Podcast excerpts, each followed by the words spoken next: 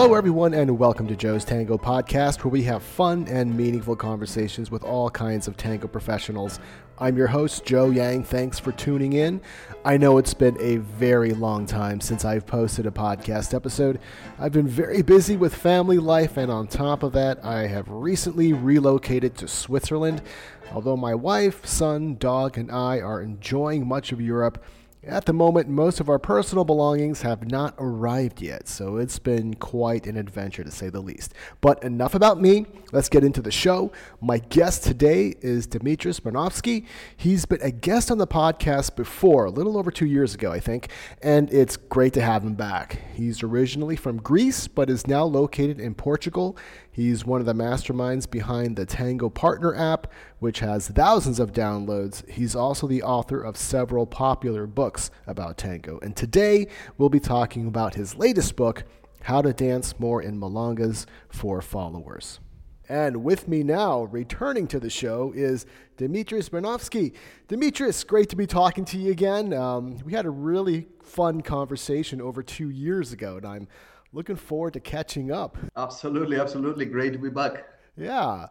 All right. So, uh, gosh, I, I, know it's a huge question to ask. What have you been up to since 2021? But first, let me start off with maybe um, a more fun question. So, since 2021, Dimitris, um, how has your tango dancing changed? Well, the thing is that for about uh, 13, 14 years, I was dancing in a very specific way. And I think I hit a plateau, maybe, I don't know, I would say six, seven years ago. And I was trying to break through, break through. I was trying again and again, and I couldn't figure out what was wrong. And I thought I just need to try harder and harder. Uh, but happily, uh, it was about uh, six months ago. I met some teachers that, uh, I don't know, they talk in a way that I could understand. And they, they were approaching tango in a way that I would like to approach it too and since that moment, uh, I, I traveled. I met with, I met with them. I stayed in their house for like four or five days. They hammered me, and I realized I have a lot of things to change and to improve. And I started practicing, practicing, practicing. So my dance the last six months have been going worse and worse, which I think is a good signal mm-hmm. because I, all the all the bad habits, all the bad habits. But I'm very happy because I can finally see see a way Mm-hmm. Yeah, that's great. Like what you said, hitting those plateaus, because some people hit those plateaus and they just get comfortable there. And they just say, okay, well, this is the way it's going to be. And yeah, like you said, it's uncomfortable to, to evolve, to keep growing. But that's a beautiful thing about this dance. There's always something new to discover, either about yourself or or uh, to bring to the dance. Now, did your partners also notice something different about the way you were dancing? Well, I can tell you right away. The first milonga I went I danced with some of my, you know, the people that I dance more often with, they were like, "What's wrong with you? Something feels very, very weird." and now it's been almost five months, five six months that I'm practicing. I went to a marathon a couple of weeks ago, and I danced with one of my favorite partners. And she was like, Dimitris, you're not enjoying it anymore. You keep thinking. And I'm like, absolutely I am. Because I have I have to keep fight, keep fighting all the habits of my body, right? So it's it's this uncomfortable part now where I don't enjoy dancing so much, mm. but I know I have to pass through it. Uh, so, mm-hmm. but I'm happy for it. I'm happy for it. I keep practicing every day. I start um, putting into my routine a little bit more weight training that I know mm. most people don't do it for tango, but at least for me, I need to strengthen my ankles because I know once my ankles are stronger, my balance is better. I know I can push the floor a lot easier. I can support my partners. I can pivot a lot easier. So I start to put all these kind of new things into the into the play, and I, I really enjoy it. Great, great, yeah, that's awesome. Yeah, well, you have also written several books. We've talked about that last time, uh, and you came up with this wonderful app. I still have the app on my phone. Um, that seems to be doing really well. And now you have a new book out. Now, I think if I remember correctly, this uh, started out somebody, uh, so lady came up to you, asked, Hey, I'm not getting any dances. What am I doing? Be straight with me. And um, that kind of opened the floodgates to, to this really uh, huge project. Yeah, yeah, absolutely. The thing is that there are very few times that people come very open and they tell you, you know, I want feedback. We we live in a society where we, like, the moment somebody tries to give feedback, we just close all doors. We don't want to listen to anything. And when the feedback is unsolicited, I completely understand it. But uh, mm-hmm. it feels very nice when a friend comes and say, you know what, I just want to dance more. I want to dance. Like I pay, I pay to travel. I pay for the events. I pay for the classes. Why? Because I want to dance, mm-hmm. right? And when a friend asks you and you're like, okay, that person needs help. And I try to help her. I try to tell her, like, you know, what I see, what I notice is this and this. Maybe if you change that, you will dance more. Mm-hmm. But I was feeling like I was not giving her all the answers because I was just trying to make some educated guesses mm-hmm. without right. really knowing. So I wanted to explore that. So I started asking more and more people. Uh, I would be happy if you, if you want. I can share a little bit how everything was. Yeah, start start from wherever you want to start. This is it's a huge question. How do I get more dances at Milongas? And I noticed quite some uh, lively discussion because I'm subscribed to your Facebook page. Um, again, I haven't really been doing much tango in the last couple months because of this move, but every once in a while I glance over and just be a huge list of back and forth. And uh, yeah, please, please tell us. Uh, I will start with this. Mm-hmm. When somebody is satisfied, usually doesn't talk a lot. we don't complain, we don't post, we don't do. We're happy, we're satisfied. We just we enjoy a good dance and we go home, right? Usually, what happens is when we are not satisfied with something is when we talk more. And this is why a lot of times you see online on Facebook that a lot of people complain about the different problems of tango. Yeah. And I realize that everybody who is satisfied, they don't participate in that conversation. It's mm-hmm. the people that feel like, okay, I'm not satisfied with that. I want to do something about it, that they talk. And when it comes to the topic why we don't dance more in milongas, most people they have already their own assumptions. Mm-hmm. You know, usually it's something bad about other people. And I'm a big fan of personal responsibility. So mm-hmm. I'm like, okay, I cannot change other people. If I try that, it's a losing battle. It will not work. So if I want to change myself, what do I need to change? Right? Mm-hmm. And I was lucky because at that point, uh, the Tango Partner app had already about 16,000, 17,000 users. Wow. But the Curious Tanguero newsletter, so I had a lot of, a few thousand subscribers there as well. So what I did, I said, okay, let's send three questions out there. Mm-hmm. Let's ask uh, mainly, what do you see in a milonga that makes you not want to dance with someone? What do you see in a milonga that makes you want to dance with someone? And what do you do when you want to dance more? Mm. Right? And I started sending it out there. I created a couple of Facebook posts, there's some some web pages, and I saw that people started sharing more and more. They, they shared it with their friends, so I had even more answers, more answers. Mm. So I started realizing, okay, we have something here. After that, I got a little bit more crazy. I started paying for Facebook ads, so I was like, I was promoting the post everywhere. I was getting like so many answers. At one point, I was like, will I have time to like review everything? And, and not just that, will I have the ability to make sense out mm-hmm. of the mm-hmm. data because you don't want to have i don't know 5000 responses and not knowing what to do with them mm-hmm. right yeah so the main idea was that some people naturally get invited more you mm-hmm. know you're, you're young you're beautiful you're a great dancer probably you're going to dance more than somebody else mm-hmm. if you're both doing the same things in a milonga right mm-hmm. my question was what kind of dance what kind of person do to dance more independently on their own conditions, right? Mm-hmm. And I didn't want to do something academical. So it was not about, okay, pure statistics. Right. Uh, let's make sure the science is right. No, mm-hmm. for me, it was something very simple. Let's send the survey out there, get the question, mm-hmm. see, uh, get the answers, see which answers appear more often, and then put that into a program. And that's what I did. I created an online program. Mm. I put it out there. I start having the first 100 people, 150 people. They joined the program. We went through it. I asked for feedback. What worked? What didn't work? What can we improve? What you could not understand? What you could understand easily? I start putting there. I ask for more ideas from the participants of the event, of the of the of the online course. Mm-hmm. So once I had that, then I put everything together into a document, and then I published the book. Wow! And it, it was basically my focus on on on making something actionable. Mm-hmm. It's not about the theory. It's about okay, I get into a milonga. What do I do?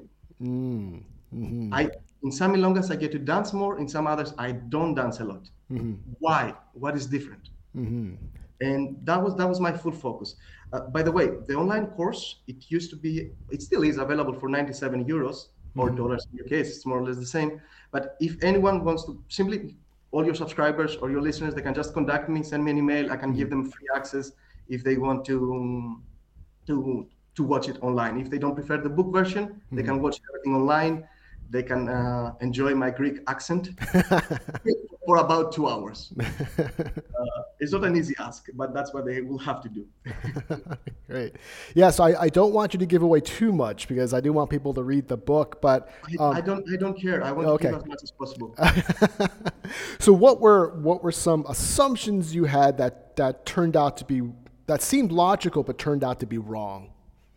I think it, it's the most common assumptions that we all have. Uh, basically, you go to Milonga, there's a good dancer. He doesn't dance with you. He's probably um, how politically correct is your podcast? It doesn't matter. Say whatever you want. Uh, well, we can call a couple of, of, Sure. of names, but you know, you just think like he's just a, a big fat uh, A guy, yeah, yeah. and he doesn't want to dance with anyone, right? Um, and other assumptions have to do simply with okay, I'm not young, I'm not beautiful, uh, they don't want to dance with me, or this person he he just doesn't dance our way, so he has his own personal way of dancing. That's why they don't dance with us. Uh, I, I think that the most useful way to explore uh, this topic is the following: we could discuss what are the negative signals. So, which are the signals that most people send out there without most of the time realizing it? Okay. What are the positive signals? So, the kind of signals that we want to to increase when we are in a milonga, if we want to mm-hmm. dance more. And then we can explore what other women do when they want to dance more. I got mm-hmm. some amazing uh, responses there. Mm-hmm. And maybe after that, if we still have some time, we can discuss, you know, some of the out of the box tips. Yeah. Something that very few women seem to be doing, but it seems to be working amazingly well. Okay. Sounds good? Yeah, sounds great. it's a lot of it's a lot of things to, to talk about, but yeah, I mean, this is, uh, yeah, again, the whole the whole discussion that I kind of glanced through was was really was really fascinating. Um, yeah, so just kind of to jump to the part, the guys, the juicier part that people want to know. So, what are some of the the things that you know? I guess the, the, the book. I think it's it's mainly geared towards followers. This version, right? Uh, Exactly. Yeah, yeah. So uh, for for the ladies out there, you said there are some, but only a few are doing, but not You, all. you want, what you what want are to start from the juicy. I, see. I want to start with the. I think the listeners want to start with the juicy. They want to say, "Come on, Dimitris, tell us what's the." Wonderful, wonderful. I, I will tell you. I will tell you something. Mm-hmm. Sure. We have strategy and we have tactics. Aha. Okay. Yes. When it, when it comes to strategy, you need to understand what leaders are looking for and what leaders don't like. Mm-hmm. And then you change your complete strategy, and then you you go to Milonga in a way different, uh, with a way different understanding of what's happening around you. And then you have the, you know, the tactics, which are just tips that you can just apply, and they might be a little bit out there. Yeah. I, I can start with uh, with the tips, but for me, it would be a lot more useful Okay. for people to understand the, um, the strategy itself. But I, I will- will go to the tips. Sure. Sure. And these were tips that were, uh, for some people, they will not, they will just simply won't want to do it. All right? Some people, it will not be in their personality to do it. Okay. Uh, they will not feel comfortable doing that. And that's okay. For me, the idea is that you listen to all the different ideas, tips, advices, and then whatever works for you and your personality and your ethics and your morals, you do. All right? So uh, the first one, which I really enjoyed, is called the video recording. Okay, Video recording. video recording, and the idea is this: everybody that goes to milonga, they want to be recorded. I, I, mean, for me, I went to many milongas, and I was like, I wish somebody was recording me. I wanted a couple of videos of myself dancing. So the idea there that the follower proposed, and doing it, was the following: you just go to the milonga, you find the couples that you want to dance with, uh, the guys that you want to dance with, and when they dance, you just take your mobile and you start recording. All right, 30 seconds, 40 seconds, one minute, whatever it is. Uh, when the song finished, you just go to the guys and say, you know what? I love the way you dance. I hope you don't mind. I took a video of you. Uh, if you want, I can send it. Nice. And for them, it's, it's just a very polite gesture, right? So you go there, Facebook, WhatsApp, whatever it is, you send the video right away. You say thank you, good night, and you go back to your seat. And this is very, very important. You don't stay there. It's not like, oh, here's the video now. Where is my tanda? You know, no. Uh-huh. You there, you give the video, you go back. Now, this is basic human reciprocity, right? Usually, after one or two tandas, the guy is going to ask you. Yeah. He wants to give back. All right. So, in, a way, even if he doesn't ask you, you know, it's like you did something good for another person. And I hope more people were recording videos of each other so we can see ourselves, Mhm. right? So you're doing something good either way. And for me, this is the right approach. Do something good. Now, if it, if that gets you an extra tanda, perfect. That's wonderful. If it doesn't, you made somebody else happy. Yeah. And I think that's already a great one. Mhm. Okay. Again, these are tactics. This is not my usual way of going, but I think some people will uh, will uh, will be able to apply it right away. That's brilliant. Uh, the second one is the conversation starter. hmm Okay. Uh, you probably know I have a newsletter. It's called the Curious Tanguero, and there I receive uh, quite a few emails every day, and I'm trying as best as possible to respond to as many of them. So there was this guy. He told me here.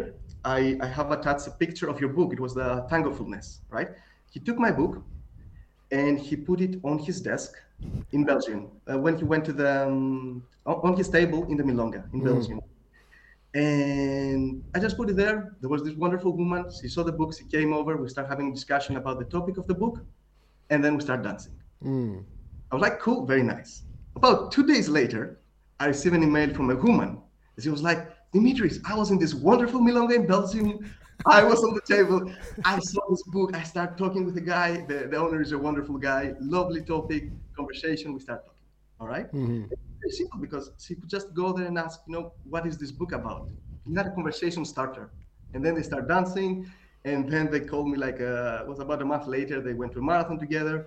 Now they're actually together in life too. Which, uh, Wow. yes. Ho- hopefully one day we're going to have the first tangofulness baby. Let's see. That's great. Um, uh, the other tactic was the, the thank you and go. Mhm. So everybody feels good when they're when they're helpful, right? yeah. And the following approach is based on this. When you arrive at a milonga, if there are very few seats available, you can simply go to the table of a leader that you would like to dance with. hmm Okay? And you simply ask, is it okay if I sit here to change my shoes? I think 99% of the people will be like, yeah, of course, change your shoes. hmm So you sit down, you change your shoes, and then you simply say, thank you. If you want, you touch on the shoulder, thank you so much, and you go away. hmm What you have achieved is that you made that person feel useful, helpful, and you have taken contact. Mhm. All right. And we will discuss a few of the positive and negative uh, signals later. Yeah. But this works because of those signals. Yeah.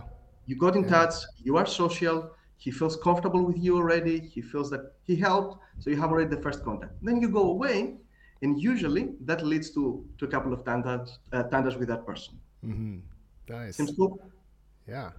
Yeah, that's great. You know, this is this is wonderful because I think what this gets at is, like you said, the it's an attitude of giving.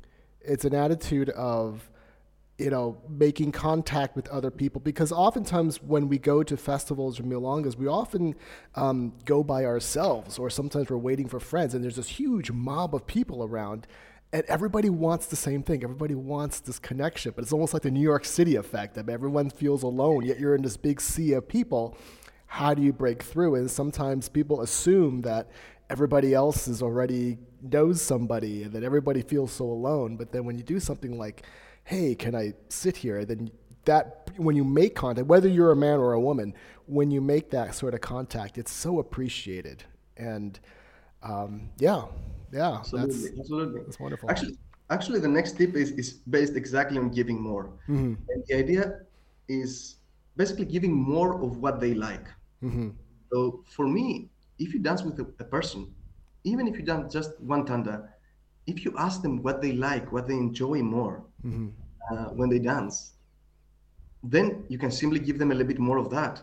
And that's already enough for you to get second, third tanda. Yeah. It's like simply like, what do you enjoy most in tango? Why do you dance? What do you like in the embrace? Whatever it is, is is I mean, with most people during a tanda, we have a little bit of conversation. Yeah. Right? All I'm suggesting is instead of asking where do you come from Mhm. uh, or how long do you dance, which frankly nobody cares about, Right. just ask and nobody remembers. Mhm. Uh, just simply ask, you know, what do you like most about tango? What, what is it that you, you enjoy? And Yeah. if they tell you, you know, um, I like the embrace, focus on giving a better embrace. If they tell you, I like the creativity, focus on enabling him to be more creative, to express through the music. If they enjoy the playfulness, you know, set an intention for yourself to be more playful, to laugh more. Yeah. Yeah. And I think it's, a, it's also a wonderful exercise for our ego because a lot of times we go and we think, okay, what do I want? Right. How do I want to dance? What do yeah. I want to enjoy? And for me, it's like, I, I really like this exercise for my ego. It's like, okay, what can I give? Simple. Yeah. And th- there was quite a, there was a very interesting research on that topic. Uh, basically, they were asking they, realized that people don't ask their partners in their relationships in life mm-hmm. what do they want what matters to you mm-hmm. Start asking that question in life in tango wherever it is what matters to you mm-hmm. most people they will be happy to tell you and most of the times you will be happy to do it yeah. uh, so we have this part mm-hmm. I, I, can tell you like two or three more but i think mm-hmm. after that would be nice to go to the to the actual signals so yeah. we can have a better understanding yeah yeah um, one of them is the fan, the you know the thing with the wind. Oh, the fan. Yes. Yes. Yeah, okay. Yeah. So the small electrical fan, mm-hmm. There are quite a lot out there. Uh, mm-hmm. So if you go to a war milonga, like just buy one of those and have it with you. You might be dancing, just take it out of your pocket if you have pockets in your in your. Yeah. or you just have it with you, and the moment you start dancing the first tanda, you give it to the leader and say, "Well, I don't have pockets. Can you keep it?" And then, like in between the the songs, you take off the fan and you are both a little bit refreshed. Right? Yeah, yeah. Uh, the second thing is that you can simply put it on your table, exactly as you did with a book, for example. Mm-hmm. You can mm-hmm. do it with fun. It's like it's here. If you see somebody sweating, you just tell them, "Here, have a fun. Sit here and you know enjoy it for a little bit." That's nice, right? Y- your table can become quite popular. uh, I was I was in Madrid mm-hmm. like uh, two months ago, so it was like very warm, um, and there was this, this girl, she arrived and she had like a, an electric fan on her wrist. It was like a clock. Oh, neat. Open it and you put it. So she put it on my wrist because my wrist looks towards the inside mm-hmm. of the embrace. And then we start dancing and we have the little fan, you know, like going around. Yeah. Um, and that, that was pretty fun. That was pretty fun too. And then of course people came over, they, they smiled, they laughed, they saw us with the fun. I mean, something it's, it's something strange to see at a Milan. Right. It's a conversation starter, and it, like you said, it helps. It's it's a giving thing. Yeah. Yeah. Just as a leader, what I like to do with with uh, ladies is, you know, maybe after one or two songs, I might simply ask them, "Hey, what what steps do you like?" You know, and then they'll like tell me, and then okay, you lead more of those. It's what they like to do, and you know, yeah, it gets me less focused on me and gets me more focused on on making the other person happy. Yeah, yeah. yeah I wish more people were like that. we would have a community. yeah. Okay, so um, oh, go ahead, go ahead. Yeah. A couple more, and then we, we sure. Can, yeah, yeah, absolutely, absolutely. This is very fascinating. A, a part of it has to do with timing. Mm-hmm. Uh, a beginner, for example, has a better chance to get more dances early in the milonga mm. when there are less people, right? Yeah. Or at the end of the night when people have already danced with all those that they came to dance with, mm-hmm. and then they're still there. So, for example, if you're a beginner, beginning of the milonga and end of the milonga is usually the best time. Mm-hmm. And the final thing, which I don't I don't like so much because it's about what other people need to do, not about what we need to do. Uh, but it's the following: is basically realizing that a usual tanda has four songs, which mm. is 12 to 14 minutes. Yeah. That's a lot of time to spend with someone who doesn't dance well, who keeps making mistakes, keep losing the balance. So a lot of dancers they simply choose to sit instead of dancing unless they are certain they you know you can dance well. All right. Mm. So if the problem in your community is very common. There are way too many followers sitting. Mm-hmm. Always ask the organizers for three songs per tanda. Mm-hmm. Uh, it, many communities, you're already aware of it, yeah. they have implemented it, and it helps a lot because you have a lot more couples like forming. Um, but for me, the important thing there is to remember that you need to be polite. It's still the organizers event it's their business and they already have to deal with a lot of expectations. Yeah. Not just from the social dancers but maybe even from the djs uh, from the venues and everything. So for me the idea is simply okay if you see a lot of women just talk to them go to the organizers politely and check if they're willing to try three songs per tanda mm-hmm. to see if it actually works in, in your community. Mm-hmm.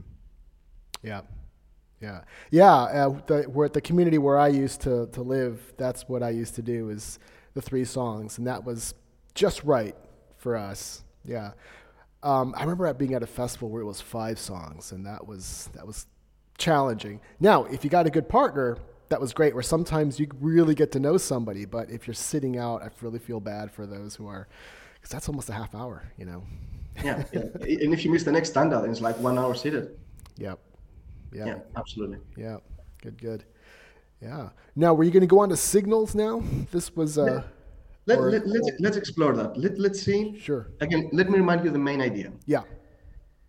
When a leader goes to Milonga, he looks around, right? So some things they look, they enjoy, they like, some things they don't like. Okay. Now, as a follower, the question is do I have to change something because some leaders don't like it? Mm-hmm. And for me, the answer is absolutely no. Mm-hmm. The idea for me is the following you realize what people like, what people don't like. I'm going to share a little bit of the statistics here too. Mm-hmm. Okay. And then it's your own personal uh, job to decide if you want to change something or not. Okay. If something, if it's something that it's easy to change, you don't mind changing it, it doesn't change your personality or who you are, mm. then you're free to do it. If not, you can simply forget about it. Um, the first part, I'm going to focus on the negative signals and I'll give a warning. A lot of people might be a little bit triggered at that point. Okay. They might hear something and they'll be like, "Really? I don't want to dance a guy with a guy that thinks like that." And I'm 100% with you. The only thing I'm doing is mentioning this is what they said. Okay. Do your part. Yeah.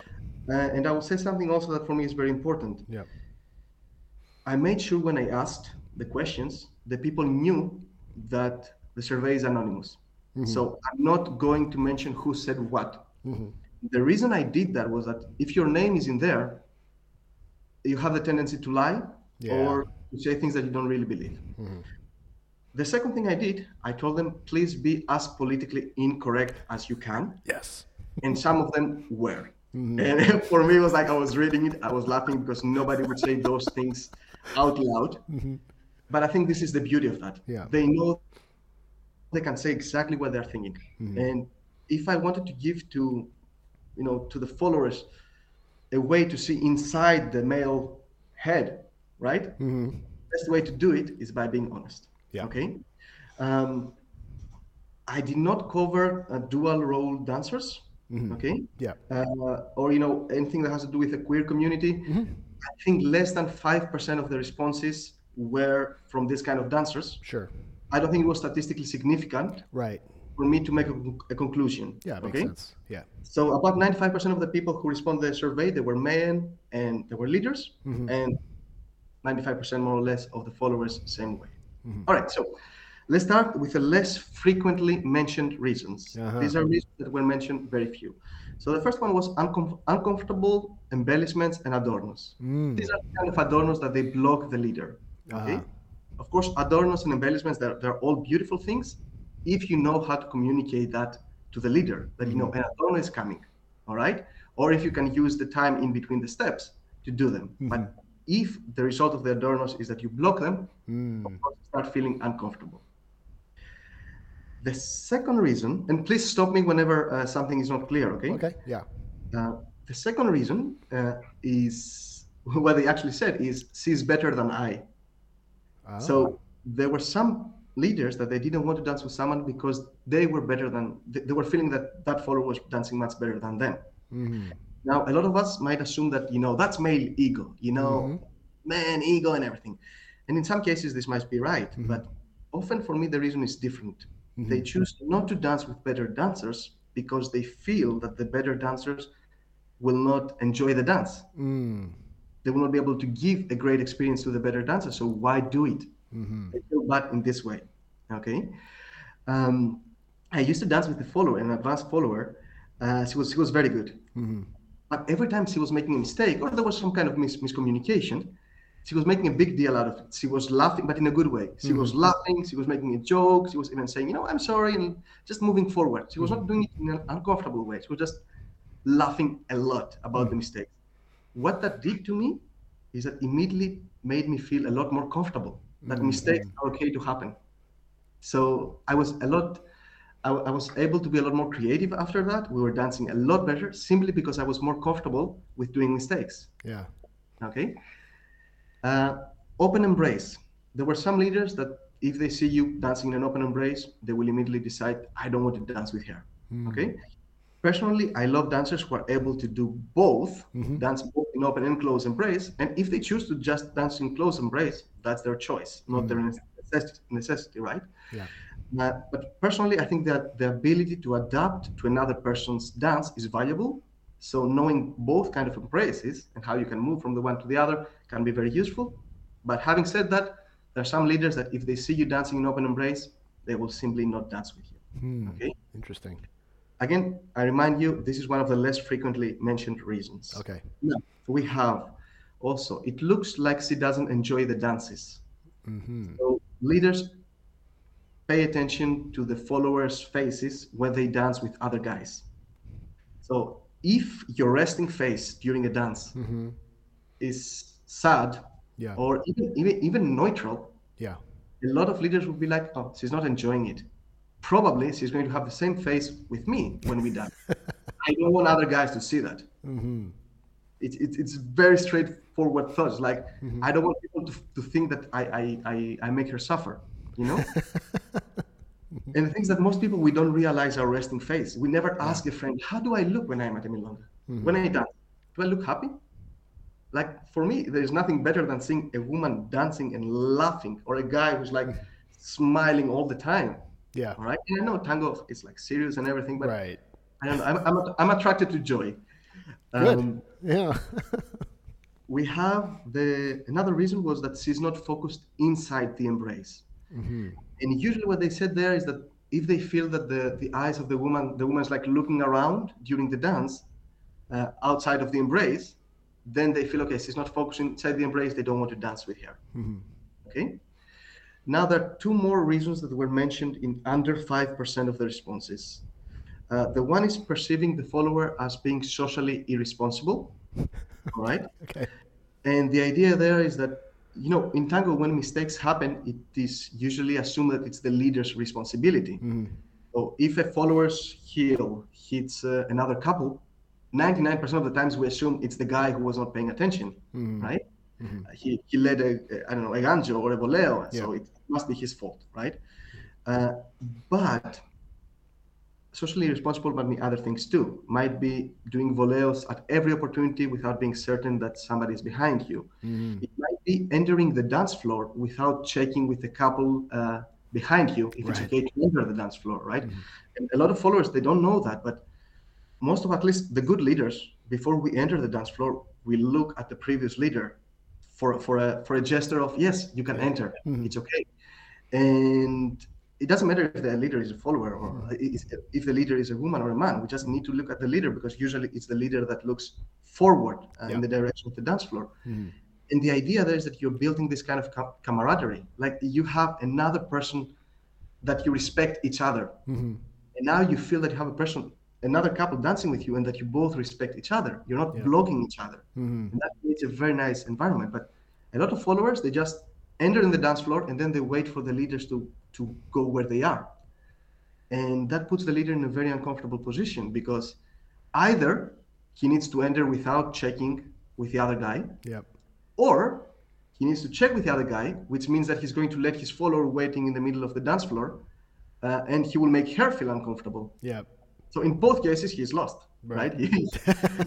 Like that. So we have this part, and of course there are other reasons like talking too loud in a milonga, or making uh, big steps or embellishments in a very crowded milonga. This kind of like things that can be considered as socially irresponsible.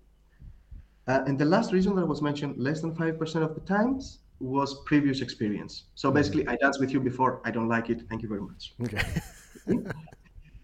Now, over 5.4% of the responses, they included uh, not taking care of looks. Okay, so that was mentioned 5.4% of the responses. And that's, I told you, we're starting to get also in the a little bit more, so much politically incorrect uh, part of that, right? For example, I had an answer saying, I don't like dancing with her if she's not erotically attractive, not feminine, if she doesn't take care of her looks and dress. Interesting. Okay. And I mean, it's very easy to hear that and get angry or defensive Sure, and sure. say, you know, if that's how the leaders think, I don't want to dance with them, Mm-hmm. and that's a fair decision. Uh, but I think this is the value of the survey. It's honest answers. Yeah. Okay. Yeah. But my question is, is, is a little bit different. Mhm. is there something that you are willing to do to take care of your looks? Because maybe if yes, then you have one extra thing to do. For example, uh, it might be as simple as buying. I, I saw that that was very nice. Uh, you can go to like a, a, store for like children, and mm-hmm. you buy the sparkling stickers, like the small ones, the circular ones. Okay. Uh, and you just put it underneath your shoes. I don't know how you call this part between the heel and uh, this. this um, like oh yeah the like but between the like the arch. Yes, perfect. Okay. There. So what happens if you put a little sticker there? Every time that you do a little voleo, or every time you do a nice projection, mm-hmm. this little like shiny sparkling sticker is going to sign. Oh. And that creates a very nice impression, especially if you do like a nice voleo, mm-hmm. then people will see like this sparkling line, for example. Mm-hmm. This symbol, it doesn't change who you are, your personality, but it shows to people that I, I tried something different. Mm-hmm. Plus, we know from biology, like people people notice sparkling stuff. um, so this is just an idea for, for people to realize. Yeah. Usually it's the big things, it's the small things if you do them right. Okay. Interesting. Now, in 6.2% of the responses, uh, the answer was body type. So mm. I avoid uh, dancers that are likely to hurt my body while dancing mm-hmm. when they are much bigger or heavier than me. Mm-hmm. Okay. I have a uh, quite uh, that might trigger some people. She's too fat or too tall. Yeah. Okay. And I know that when people listen to that, they think I'm merely, you know, terrible human being. Right. And I have that reaction. But my question is, what happens when an overweight person or a very tall person also has very bad balance? Right. Why would that leader accept putting his body in danger, supporting mm-hmm. his spine, a follower that's not balanced? Right. I, I don't think a woman would accept putting her body in danger with a guy who's like very big and just falls on her, right? right. So yeah. it works both way. Exactly. Both way. Mm-hmm. Um, of course, the guy might just be an a-hole, and he was just you know shallow and very honest. Mm-hmm. But yes. Um, so a lot of people they mentioned that if I haven't seen her dance, I'm not going to dance with someone that you know weighs twice mm-hmm. as much as I do. It's just too dangerous. Mm-hmm. I can support someone that weighs 40 kilos for mm-hmm. 12 minutes and has no stability, but not someone that maybe was 160 kilos. I, I know how much is that in, in pounds. uh, this, is, for the European audience. Yep. Uh, okay, so um, uh, the next one was mm-hmm. I don't like women that they are not following, and that's mm-hmm. like straightforward. That was mentioned in 6.2% of the responses. Um, and the idea there is that you know all followers they want to express their musicality and their emotions, and that's perfect. That's what we want for a good dance, right? Um, but the thing is that if you can do that without blocking the other person, then it's a wonderful dance. Mm-hmm. Things that a lot of followers they don't know how to communicate what they intend to do or how they want to dance the next steps. Mm-hmm. Most of them they simply block the leader's movement to have time to do their embellishments. Mm-hmm. Okay. Uh, for example, if if anyone of, of, the of the audience is like listening now, it's like I just have have one question for you. Mm-hmm. If you're a follower, do you know how to communicate to your leader that the next musical phrase you wanted to dance it faster or slower? There are mm. ways to communicate that through the embrace. If you don't know how to do that, then you're not really dancing with him. All right? mm-hmm. Do you know how to slow the leader down early enough if you want to create extra time for your step, for your adornos? If you don't know when is the best time to do that or how to do that, then chances are that you're probably blocking the leader while you're doing that, while you're doing the adornos. Uh, an answer that was mentioned 7% of the times is level. So the relative level of followers plays a role. You know, technique, musicality, adaptability, mm-hmm. embrace, all these things that go into the level, they mm-hmm. they matter. What percentage again? This one? Seven. Seven percent. Okay. Seven. Then you have the heaviness and the hanging. Okay, mm-hmm. this was mentioned 10.1% of the responses. Mm-hmm. Now you might think that we already discussed weight. Mm-hmm. Why do we give a different category for that? I know a lot of the reasons they are kind of connected with each other, right? Nothing's yeah. like separated. Uh, but the idea there is that the feeling of heaviness mm-hmm. is not only created by heavier people, right? Right. Sometimes you dance with a person that's like might weigh double you, as you, and you don't feel anything. Yeah. You, you don't feel any of that weight because mm-hmm. she knows how to control her body, right?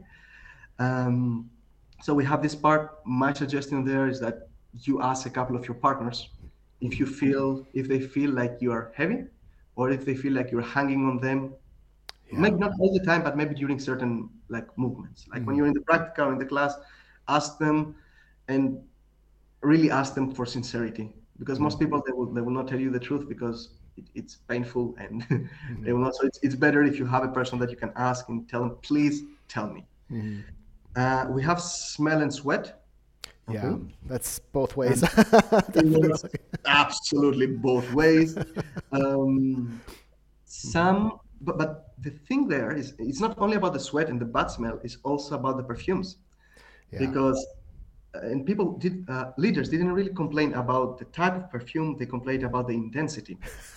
Because if you dance with a couple of followers, like three, four followers, and they all have very intense like perfumes, then you just you, you're dizzy after that. yeah. So it's usually you want something more like light, not something too strong. Ask your friends uh, if what you're using. Some people are using essential oils, by the way, uh, which is also very very nice uh, uh, option. Although there are very there's a very small percentage of leaders who are allergic to certain essential oils. It's not often, but it does happen. Now uh, let's see the three most commonly mentioned reasons of why leaders don't want to dance with certain followers. Mm-hmm. And for me, the cool part is that they all have to do with perceived behavior, Mm. not behavior, not technique, perceived behavior. So, 10.9% of the leaders they said that if she looks disinterested or looking at her mobile, they will avoid her. Mm-hmm. Right? So I, I will just mention a couple of the of the phrases they gave. So disinterested, looking at the phone during cortinas, looks like they don't want to be there, or preoccupied chatting or looking at the phone, busy in conversation, using her phone, not looking at me, avoiding my gaze. Uh, she shows no interest in dancing with me, and I can keep going. Now, I know that a lot of women they intentionally look at their mobile when they want to avoid someone. So I'm absolutely not referring to that case. If Yeah. you're really trying to avoid somebody, looking at your mobile is like a very good, Yeah. very good way to do it. But assume that you want to dance, Mhm. uh, there are small changes that that, that you, you can make. Mm-hmm. So, for example, a lot of followers they forget that the cortina time is very very important. Mm-hmm. all right. Most of people they think that only when the first song starts is when we actually need to do something. All right. Uh, they don't care about the body language when they are during the cortina. So they might like, you know, have a very closed body language, go to the mobile because they're like, it's a cortina time, I can check my mobile, you know. But the message that this gives is that, okay, this one is not interested Mm-hmm. because you are most visible during the cortina time. When people, like after the 10, 15 seconds, when people start standing up, less and less people can see where you are. So you are visible during the cortina time. This is the time of the impression. All right. So it helps a lot if you check your mobile, you know, at the third song of the of, of the tanda instead of the of the cortina time. And we need to keep an eye in our body language. How open is our body language during the cortina? Do we move? Do we dance a little bit? What do we do? Uh, the second thing has to do with the pre-cabeceo. Uh, so the idea of the pre-cabeceo is the following. For somebody to ask you, it really helps if you are top of mind, if he thinks about you the moment the song starts. And one way that works very, very well is basically locking eyes with someone during the cortina time. Mm-hmm. Now, this is not an invitation to dance, right? Because you still don't know which song is going to play and Right. stuff like that. But simply by looking at a person, even for one second, locking eyes, smiling, and then looking at the other side, you are already at the top of his awareness. Mm-hmm. And it has been done to me, Yeah. and usually it works straight away. I, I know, okay, this person wants to dance with me. Mhm. And especially if it's a person that I really want to dance with, and we both look at each other, we both relax, we both smile, we have this kind of like, you know, inner game. Like we know, okay, okay, we, we, we, we broke the rules of the milonga, Yeah. but us, you know, it's between us. Mhm. And what happens is this is the pre-cabeceo. You just lock eyes with a person before the milonga starts, before most people start looking left and right, Yeah. which is a very, uh, very good moment to do it. You don't have much competition. I will put it this way. Yeah. Then the song starts. Then you have an, a choice. If the song starts and it's a terrible song, you don't want to dance. You just look at the guy. You just touch your ear a little bit, and you're like, no, no, it's terrible. It's very easy to understand that. Mhm. Uh, I had that done to me. Like we, we had agreed, okay, we look at each other. We're like, probably we're going to dance. The song starts. We look at each other. We both notice the faces of each other and we start laughing. Oh, okay. And we both know, okay, this is not it. We're not going to dance. It's, we know we want to dance with each other, Mm-hmm. but not this song. Uh, Well, what song this- was it? What song was it? Do you remember? Uh, I tried to. I think I forgot right away. Uh, but yeah. Not in the mood at that moment, right? Yeah. Well, it, it, it doesn't fit. Um, Mhm. uh, but but for me, this is the idea that the pre-cabeceo is not the actual cabeceo. It's not an invitation to dance. It's just a way to be top of mind. Mm. Okay. Now, the second most common reason was projected projected energy and mood. So not my, not smiling, perception that is not having a good time. I'm going to do a few quotes here. Do they look angry or unhappy? Very limited body language, low energy. Do they have a negative or positive outlook? Uh, it depends on the impression of first at first sight, if there's sympathy or not. Unfriendly, arrogant, uh, bad energy, unfriendliness, is in a bad mood.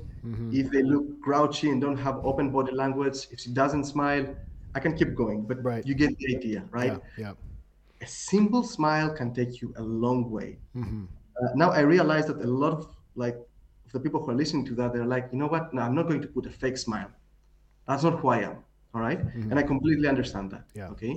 And what you choose or not choose to do is, is your choice. But I want to say this. If you had a few amazing tandas, you would probably be happy and you would probably be more smiling. And that would invite more people and more leaders to come to dance with you. It's a circle, right? Yeah. Tandas, smiling. Uh, good tandas, let me be precise. Good tandas, you smile more. More smile, more good tandas. And it goes on. It's a circle. So you need to interrupt this circle somewhere. You need to break it somewhere. And what you can control is your smile. All right. Um, in the book, I will not get into that in detail, but in the book, I explain a few reasons to change, a few ways to change your mood when you are in the milonga. Uh, for me, what works for me, uh, it's most most uh, effective. When I feel down, the only thing I do, I sit down for one tanda, and I look at the faces of each one of the other dancers, and I imagine how they would look if they were laughing or smiling. Mm-hmm. I do that for 12 minutes. I imagine everyone laughing and smiling. Like usually after the first song, I'm already smiling and laughing like an idiot. Uh, in the middle of Milonga. So there are a lot of other ways that you can do it, but for me, this trick usually works. Okay. Now, the most commonly mentioned reason for not dancing with someone is has to do with behavior, and it's proudness and ego. Mm-hmm. The most mentioned reason that was found in 14% of the responses, and people said things like poor attitude and manners. She had bad manners and she's rude, arrogant. Good female dancers that obviously forgot they were beginners once. If she seems unapproachable, Mm-hmm. if she's too proud, and everything else. Now, most people who listen that they will be like, "Oh, that's not me. I am not perceived as proud or too much into myself." Mm-hmm. And the key word here is perceived. Yeah. Uh, because most people think I don't do something bad, and that's not what perception is. Mm-hmm. Perception has to do a lot more about the things that you are doing, what you are actively doing, than the things that you are not doing. I had a wonderful friend. She's one of the best dancers I ever danced with. She's when you talk with her, she's happy, she's friendly, she's a great person to dance with. She's like a zero tonic uh, instructor, so she's amazing when she dances. But you couldn't tell when she was seated, you were seeing the face, and she was just she just seemed arrogant. Yeah. And most people don't have have no idea how they are perceived. They never ask somebody else, "How do I look in milonga when I sit?" Mm-hmm. Right? So for me, it's like don't assume if this is not you. What I would say is ask yourself not if you look proud, but what do you do that clearly shows that you are not. Mm-hmm. Giving a few hugs when you enter the room, laughing about your mistakes, offering a seat to someone that doesn't have one, they're all actions that matter and they are noticed. Taking yourself too seriously when you enter the dance floor might be perceived the wrong way. The faces you do when you dance, they're noticed. Okay. Also, I can take it even a step further. It's like, how do you accept constructive criticism? And I know that everyone seems to have an opinion those days about how you should dance, Mm-hmm. give their opinion without being asked. But how you react to uninvited constructive criticism uh, can show you a lot about yourself. How much into yourself, how much you're like, okay, that's how I do it. I don't want you to tell me what to do. You know, all these kind of things. This is all personal work, right? So I'm not telling you to accept the criticism. I'm just simply asking you to investigate your own reactions Mm-hmm. how they might be perceived. Okay, I think the ability to see beyond your ego and your instinctive response to the situation can give you an indication of how seriously you take yourself. Uh, there is a reason that you know people that laugh about their own mistakes and don't take themselves too seriously are fun to be around. You know, mm-hmm. Yeah. they remind us of the fun side of life, uh, where opinions are just opinions, and all it matters is to remember we're all humans, and sometimes mm-hmm. we make mistakes, and that's okay. Yeah. So, question is, do you often associate with the ordinary or the unpopular people in the milongas, mm-hmm. or do you only keep, you know, paying attention to the great ones, to the VIPs? Do you feel too important to seek feedback from someone that dances worse than you? I mean, most people, if you ask them, do you ever ask for feedback from people who dance like way worse than you? They will tell you no. It's like, why? He might be better in giving feedback than his actual dance. Right. Okay. How often do you share credit for a good tanda? And how often do you build others up with your words? How often do you admit your own mistakes? Uh, or, for example, that's I, I like that because it's very specific. When another couple accidentally hits you, you know, during the dance, do you respond with a smile or with an angry, unapproving face? Because I've seen that many times. Like somebody hits us, gets stressed, we just react like, "Grr." we do this face. The other like, stupid idiot person that uh, has exactly the same hobby as me and probably very, very similar interests. Uh, why did you do that? Right? We immediately assume it's a problem of character Right. instead of simply a, a wrong action, right? But by monitoring our reaction to how we react when somebody else does something wrong, I think it's, it's a great way to understand how how much into ourselves we are. Yeah. Yeah. All right. So for me, these are the most important reasons. I would just say the, the negative reasons. Mm-hmm. Uh, a quick summary: most the three main reasons mm-hmm. that somebody not, doesn't dance with you, they all have to do with perceived behavior. You either look disinterested or look at your mobile. Your projected energy and mood mm-hmm. might be the wrong one, Yeah. and proudness and ego. These are all things easy to change. Yeah. Okay? Yeah. One little thing I noticed, uh, the, when you brought this up, that I was, that I was thinking, uh, ladies, like if you're sitting with your arms crossed, that's like, that immediately it's like, okay, you're, I'm not going to approach somebody. I, like subconsciously, now that you mentioned it, it's like whenever, I remember always avoiding people who had their arms crossed. Now they could be perfectly lovely people and wonderful dancers, but you, that's like you said, you send that signal that you don't want to be approached when you have that with the arms crossed. So, yeah, little things. when when we address the, the positive signals, you will see why that's so important. But you're, you're absolutely on point. Absolutely on point. It, there are actually very simple things that we can all change. Um, let's go to the positive because Yeah. the negative, for me, it's always too heavy Yeah. and it's too much. Okay, positive stuff. Here we go. The positive ones the, um, that were mentioned in less than 5% of the responses. Now, I want to say something. Yeah, There are things that it's easier to notice when they're negative, and there are things that are easier to notice when they're positive. okay. All right. So uh, you might have a positive characteristic that's not easy to notice. Mm-hmm. But the reverse of it, the negative, might be very easily noticed. Okay. Mm-hmm. So, so it's it's different to say. We, we could simply say, okay, let's take all the bad uh, signals and reverse them, mm-hmm. and we have the good signals. And actually, it doesn't work that way because they're not easily noticed in both directions. So let's see the the things that were mentioned less than 5% of the responses. One of them was elasticity, all right? That was mentioned in like 1.4% of the responses. Okay. Um, you know, people who turn too rigidly with all the body at once, the brace is too stiff, things like that. Then we have three that were mentioned about 2 to 2.1% of the times. It's communication, following the lead, and being relaxed. Uh, closed eyes was mentioned in 2.8% of the answers.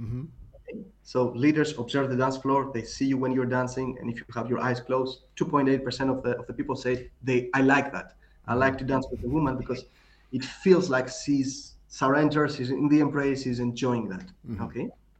Uh, of course, don't do that if the milonga is too crowded or if your leader is too bad in leading. You know, it's like then it's part of your social responsibility to keep your eyes open. Yeah. Um, 2.8% of the leaders they said that for them it was important to notice that the followers wanted to dance with them. So specifically, I want to dance with followers that show that they want to dance with me specifically. Okay. Uh, and there comes, you know, the mirada, the precabeceo. Yeah. These are all very, very nice signals. Okay. Um, one important thing is that after you dance with someone that you like, sometimes verbal confirmation is also a way to express that you enjoyed the dance. Okay. Mm. Now I know a lot of us will have a little bit of trouble recently to say, you know, I enjoy dancing with you because it seems that some people they take it wrong. It's like, who are you to tell me that I dance well? Uh, you know, the way that seems to be working much better is if you show them how what they did had mm. a result on you. So you did this and it made me feel this way. Mm-hmm. All right. For example, I like how you interpret the bridges by creating tension because mm-hmm. that makes me prepared for the next phrase. So you bring it back to yourself. Mm-hmm. All right.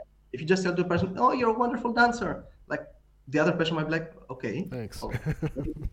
it feels a bit. They, most people they don't want to to respond to that. You, you don't want to yeah. put like a fake humbleness. Mm-hmm. And if you're really humble, it comes out weird so if you bring it back to you, mm-hmm. it works better. Okay. Even better if you if you use the ABC structure. A is what they did. B is what result it had on you. C is a question. So you know, I really like how you you know interpret the bridges. It makes me feel like I dance with more musicality. With who did you take classes? One, two, three, mm. and you take. So they don't need to respond. They don't need to accept or not accept the compliment. They feel it they feel good, and then you redirect the discussion. Mm-hmm. Okay. Now, uh, 3.5% of the responses. I notice her desire to dance. So that's very similar to the previous one, but mm-hmm. it's in general. Okay. Yeah. So I notice if she sits in the right place. I notice if she's dancing during the cortina to its rhythm. And I don't mean staying in the dance floor, but yeah. if you see somebody that keeps moving, as you said, not seated down, close the hands and like close body position, but no, like dancing, even if you dance in your seat, that's beautiful. You see, okay, this person is here to have fun, yeah. to dance. Well dressed, that was mentioned in 3.5% of the responses. Mm-hmm. Embrace was mentioned in 4.2% of the responses. Uh, which, by the way, it's very funny because in the previous section, almost no one mentioned a bad embrace as a reason not to dance, mm. but they do mention a good embrace as a reason to dance. Ah, yeah. uh, in, the, in the book, I cover a little bit ways to to create uh, like a good embrace or a warmer embrace. Mm-hmm. If we mm-hmm. have time, we can discuss that. But yeah. I want to finish with all the all the reasons. Mm-hmm. Uh, I saw her dance well, and that's pretty straightforward. Mm-hmm. She dances with somebody else. She dances well. Perfect. I want to dance. Uh, one fine point is that leaders often check the face of the other leaders. Mm-hmm. So if I see another leader being like confused, lost, and everything, and I know this leader dances well, right? I will immediately assume that the follower is the problem, right? Mm-hmm. And if a follower can make a good leader feel confused and lost, I, I, I, would be more careful. Yeah. okay? Before asking, I'll be like, wait, wait, wait a second. If he's like messing up, then probably I don't know. Mm-hmm. Of course, sometimes it's just a problem of communication between two specific dancers, right? Mm-hmm. Uh, but again, we're talking about perception here. Most people they will not take it a step further to think, yeah, but maybe you know his technique, he's doing a downward spiral, he's following with an upward spiral, so probably that's the reason. They will not realize that. Mm-hmm. Um, then we have body type, weight, or height, and that was mentioned in 4.9% of the answers in a positive way. Yeah. Yeah. For example, related to height. Uh, if a follower has the same height as uh, as the leader, they both need to do less adjustments, mm-hmm. right? Uh, but if she's much shorter, then she needs to know, for example, how to release her uh, her left shoulder blade, right? right? Because if she puts the shoulder blade down, it might be squeezing the leader down. So she needs to know how to do that without like breaking the whole form. If she's much taller, she might need to learn how to follow in a V-shaped embrace, mm-hmm. right? Because the leader needs to see where he's going, right? So when you dance in a V-shaped embrace, you can actually the leader can actually have a little bit more visibility mm-hmm. instead of you know being blocked by the by the person in front of you. Mm-hmm. Uh, and once you start realizing that, then you start asking different questions because different movements uh, might be led differently if the embrace is a V-shaped embrace or if it's a mm-hmm. parallel. Some people may not agree with that, but for example, in a V-shaped embrace, mm-hmm. leader doesn't really need to lead the, the cross if he moves forward, you already kind of have the direction. It's a lot yeah. easier to cross. Mm-hmm. If it's parallel, you kind of need to put some effort, right? Yeah. Uh, and then a lot of other things change. Uh, but this is how the body type, the weight, and the height they might influence. Then you have connection. That was mentioned in 6.3% of the of the answers, but the word connection can have a thousand meanings, so Yeah. we're not getting there. hmm Musicality was mentioned in 7.7% of the responses. Erotically attractive, 9.2% of the responses. So let's say one out of 10 guys. Okay. um, good technique and level, that was 11.3% of the, of the answers. hmm And level is important, no matter you know how we define that, because that's again a, a big, huge discussion. I will Right. not get in. Mhm. The top two reasons, the top two positive reasons, looks like she's having fun with me and others, and that was mentioned 12.7% of the responses. Okay. They smile, enjoying dancing. She exudes joy. She's graceful and smiling, positive vibes, friendly, smiling, positive attitude, and I can keep going. Okay. If you can show that you're having fun, people are attracted to that. Again, social reason, Mhm. and 100% in your in, in your in your hand to control, right? Yeah. And 17.6% of the responses, that was the most mentioned reason. So let's say one out of five mentioned that. They said she looks friendly. Mhm. So best turn on is a smile, active smiling mirada cabeceo, appearing agreeable or friendly, genuinely friendly, and the list goes on. Yeah. Um, this has nothing to do with technique and musicality. Of course, you need to have certain kind of technique. If, if, if your technique is sloppy, you don't know how to move, you don't follow, you don't do anything, it, probably you can smile all you want. Mhm. But assuming that you have this part, right? Yeah. Uh, it's all about smiling and body language awareness. Mhm. Okay. Now, these were the positive and the negative reasons. Yeah. Do they make sense when you hear them? Do they do they feel like yes?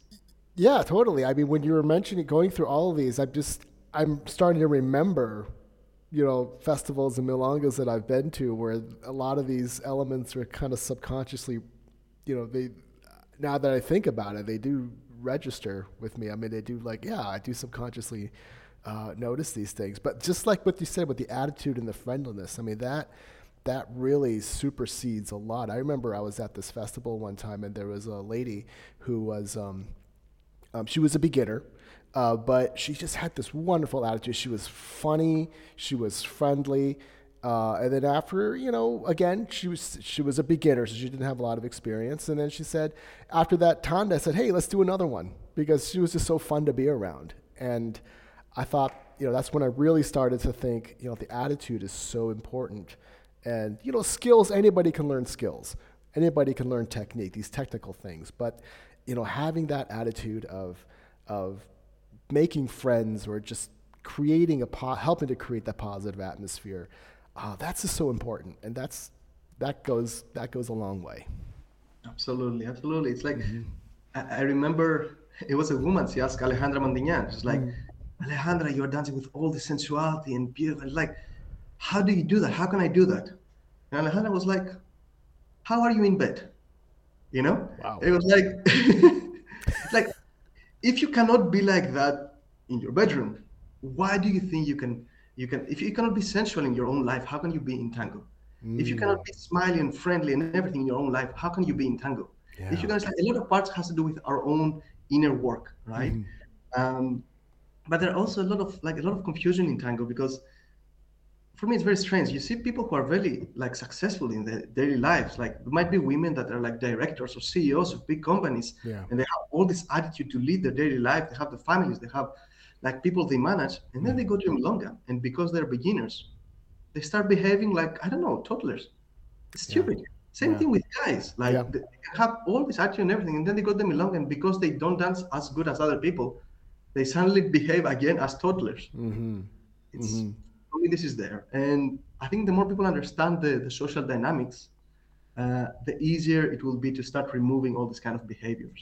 Yeah.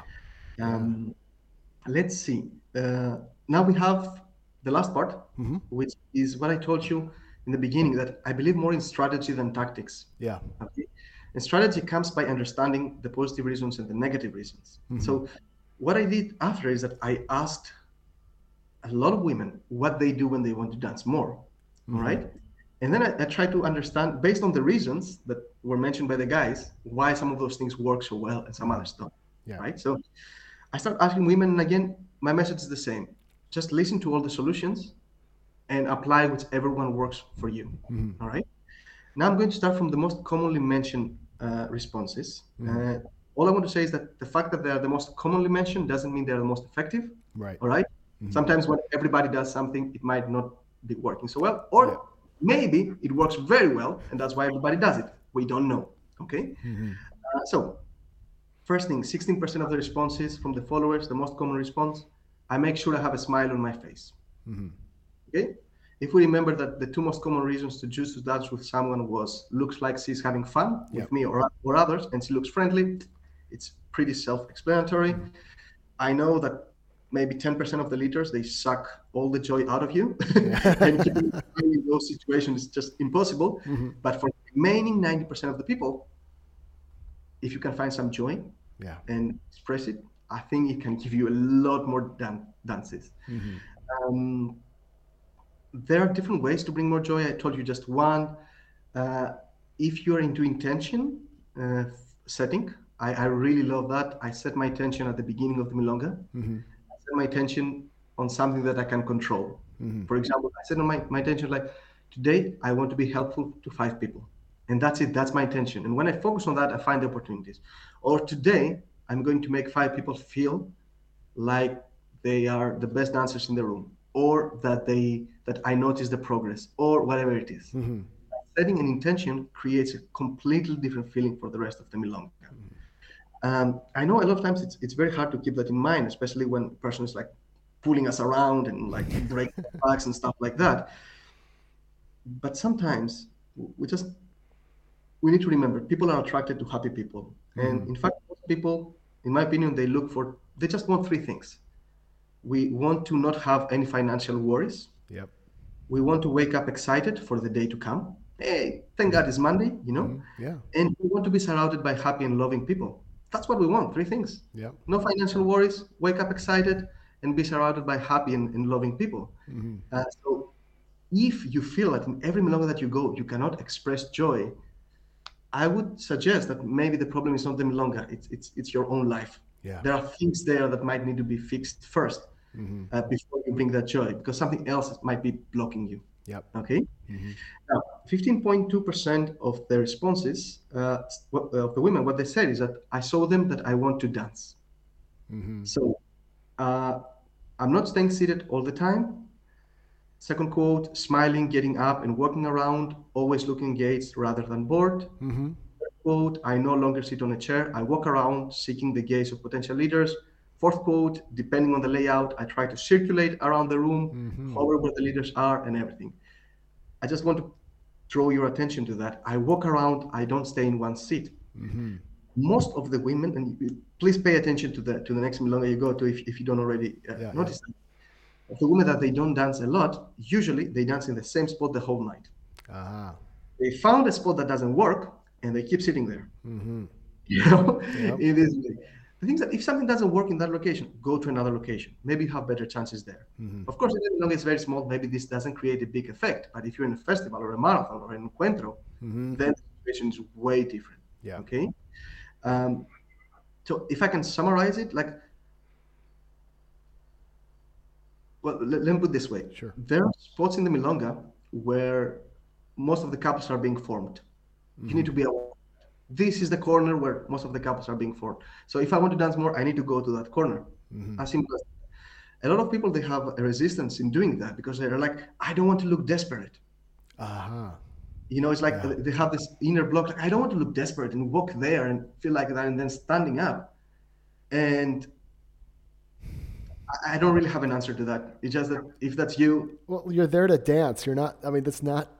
I don't think that's a, a legitimate fear. I mean, you're there to dance with people, and you're going to find a dance partner. Um, that's just a logical course of action. Yeah, I, I understand kind of where that's coming from, but uh, at the end of the day, it doesn't make sense at a milonga. yes, it- somebody will have this belief that this means they're desperate. And for me, I'm like, no, that means you want to dance. Dance, exactly. And, and I think people assume that you are in the milonga. to dance. you know like but it, it works the other way too Mhm. uh, a lot of followers during the main program before i created the book they responded to me and it was like um, i don't understand you tell me that if i do this and this and this people will think that i don't want to dance that i'm not interested in dancing but I am at the milonga. How can they believe that I don't want to dance? Exactly. Right? Yeah. Mhm. We, we said before, like closed position, look at the mobile, then people assume you don't want to dance. So it, the stupidity works both ways, Yeah. right? Like guys are also like, yeah, no, probably she doesn't want to dance. It was like, dude, why is she here? Right. Like, are you kidding me? Right? Yep. It works both ways. We're Mhm. we're equally flawed. Yeah. That's what I usually say. Yeah. Yeah. If I can summarize the previous uh, tip in, in, in one stupid sentence, if you don't want to stay seated in your chair, just don't stay seated in your chair. Mhm. Okay? Yeah. Uh, so some other people in, in that in that area they also said like I'm clearly showing the will to dance. I focus at one specific person at the beginning of the tanda. I continue to stand up after the tanda. I change position to somewhere where I can be seen better. Um, cabeceo, of course, is very very important in this in this area. Uh, by the way, a few followers are very very shy when it comes to cabeceo, and they don't Yeah. want to use it if they go to uh, thecurioustanguero.com slash wwd resources, I have a full guide for site tangueras. So what I did Mm. there, I sent another survey to to followers and basically asked them, okay, uh, if you're shy, if you feel shy, if you if you used to be shy in the past related to cabeceo, what did you do Mm-hmm. get over it to actually practice it and whatever. And they gave me a lot of wonderful answers. So I guess you will put the link somewhere. I, I will send to you. thecurioustanguero.com slash wwd resources, and then you can find the guide. It's free. You can you can see what other women do. Mm-hmm. Uh, conversation, getting to know people socially, and small talk. That was mentioned in 14.4% of the responses. This is the social side of, of Tango, of course. Mm-hmm. Um, and what I want to say there, if you're an extrovert, you don't need to know that. Right. If you're an introvert or just a bit shy, that would be a little bit harder. There are we can, we'll, there are more specific solutions, but there are seven things you can do. First, you can chat to both leaders and followers. You might find that one type is easier than the other. Mm-hmm. If you're talking and chatting, and people notice you, they will notice if you're social, if you're friendly, no matter if you talk to another woman or to another guy Yeah. right? So chat with both, see whatever is comfortable, and then this might build the momentum to that to, to talk with somebody else. Mhm. Second, dance in more places. Don't only visit one milonga because it belongs to your teacher. The more places you visit, the more people will know you. Uh, the third comes from a follower's response, and I will quote here Get to know people. I also try to do my part in encouraging beginners by dancing with them and letting them know about other milongas they might enjoy. Fourth, and I love this one, I think it's brilliant. Mhm. If you're dancing in your city, take at least one class in every tango school in the city. Mm. Most schools offer a free class, so it can be easier for you financially. And your goal in each class is going to talk with the other students. You want them to notice you. You want to find a nice thing about them that you appreciate and enjoy in their dance. And if you want, you let them know about it. Everybody appreciates being noticed, right? But even if you're too introverted to give an honest compliment, uh, simply being in a class with another person will be enough for them to recognize you in the next milonga. Yeah. Because you know, in, in milonga we have this like kind of social pressure that we create in our heads. But Mhm. if you're in a class, it's a social environment. You talk, we connect, and then when you go to the milonga, especially if you have gone to all the classes of the, you know Right. of your your city, people will recognize you. And who knows, maybe you find a teacher that's much better for you Right. than your current teacher. So that's that's a bonus. Yep. Uh, you can visit practicas, of course, uh, works the same way. Mhm. Okay. Or if you're traveling, uh, or you go to a festival, well, no, if, if you're traveling, you can you can simply choose to go to milongas that have a class before. Yeah. Okay. And then you have the social part before the, the event. Mhm. Um, six, what, what some women mention is that they have increased the social uh, component by talking more and talking more with followers. Uh, and because it feels more comfortable Yeah. and other people see you talking and it's not perceived as uh chat a chateseo, right? um, it is more shy followers that are not used to asking strangers or people they never dance with Mhm. will find it easier to dance with you uh, once they perceive you as as uh, friendlier. Sorry, more, more shy, more shy leaders. If if they perceive you as more friendlier, they would dance with you. Okay. My suggestion there is that if you decide to like chat a little bit more with leaders, is that go, talk to them, and then go away Mhm. because the feeling that the leader has if you go and talk with with him and then you just stay next to him is that okay now I'm kind of socially pressured to dance with you. Yeah. And you don't want to create that because then he will start avoiding you. Go say hi, how are you? Ask about your day, whatever it is, and then go away. Mhm. And this way you give them space. And in that space is where freedom and choice uh, work. All right. Yep. Um, well, another way to make it clear that it's not a, an invitation to a dance is to simply go to the third song of the of the tanda, and that's that's all right. Yeah. Uh, the seventh thing that was mentioned is simply smile, talk to people, be humble and kind, put your partner at ease. Mhm. And the last part that's the most important for me, because a lot of leaders uh, we feel the social pressure to perform, to dance well, to not do Right. mistakes, making mistakes, right? So if you can make me feel comfortable, at ease, you know, remove some of this burden pressure that probably have created for myself. But anyway, not only will I, I I like you more, but we're going to dance better together too because I will be more relaxed. Mhm. All right. And you can do that with beginners or intermediate dancers. If you tell them, for example, I enjoy your poses when the music slows down, it Mhm. gives me time to relax and let go, right? Again, Yeah. uh, what they do, what makes you. Or you can say them, I like that you focus on the embrace and not doing a thousand steps. It helps me relax. Mhm. For a beginner, brilliant because it's like, okay, I can take poses, I can do less steps, and she likes that. That's the important thing, right? Mhm. It's no longer a limitation in his dance. It's actually, uh, uh, how do you call it? A benefit. Yeah. Uh, how do you call it? In app development, we say it's not a bug, it's a feature. That's exactly it. Right. So it's a A, B, C structure. You Yeah. did that, I felt this way, and then if you want, you add a question. yeah. Okay. Mhm. Uh, one woman said that she's expressing her joy. Uh, I, I, I will, I will say the exact quote expressing my joy. If I have a wonderful dance with someone, I tell him. I tell him that I hope to dance with him again because I enjoyed myself. Mhm. Politeness and communicating that someone gave you joy costs nothing. Mhm. In the beginning, when I was novice, I noticed that men enjoyed dancing with me, even though my steps were very limited at the time, simply because I expressed the joy that they gave me. Mhm. Leaders tell me that they rather dance with a novice who showed happy vibes Mhm. someone who dances for many, many years and shows zero emotion. Where is the joy in that? Right. Okay, 14.4% of the answers. I developed my dance. All right, so basically musicality, technique, and everything else. 8.8% of the answers, mirada. I Mhm. practice mirada. I ask, like, if, if you're not good in, in, in, in, in miradas, ask your teachers to do a demonstration in the class. Mhm. like I would like that. Can we do like a role play for like 15 minutes? People Yeah. will laugh, people will learn, people will practice, people will do it. 6.4% of the women they said they're going to use a sexier dress. and you, you knew this was coming. Yeah. Now, sexier doesn't have to mean that you show more skin. Right. It might simply mean choosing a dress that makes you feel sexier Mhm. or your movement looks better. Yeah. Um, and sometimes all you need to do is just schedule a night out with your fellow tangueras and you know try some some clothes together and ask them Mhm. what makes you look good, what not, or simply go to a to a store where they sell and ask them. They will tell you which kind of clothes fit best for you for your body type. Yeah. Choosing a good location is 6.4 6.4% of the women said that. So I choose this location because you know most more people uh, most couples are formed there.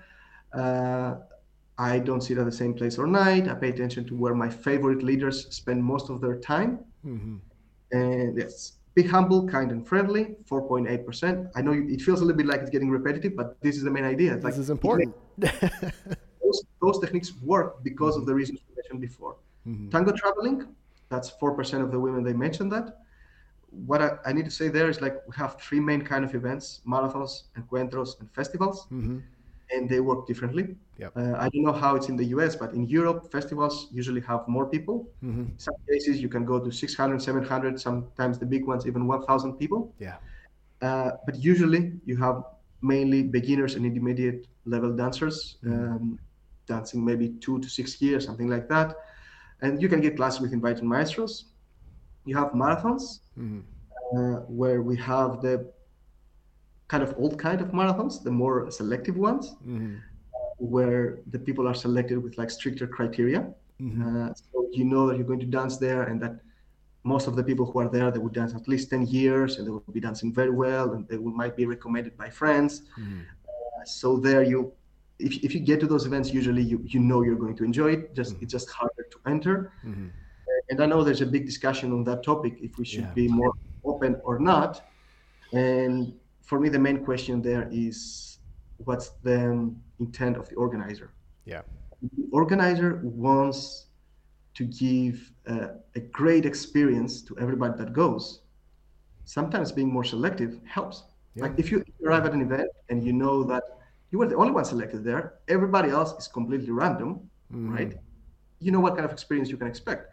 But if you get in that event and you know everybody was either like you know a friend suggested they go or they dance at least ten years, you expect a different experience. Mm-hmm. And if you are traveling for I don't know, maybe you paid a thousand euros, tickets, yeah. accommodation, food, uh, you know, taking vacation from your work, you want to know that you're going to enjoy it. And this is the pressure that the organizers have towards being more selective. Mm-hmm. All right.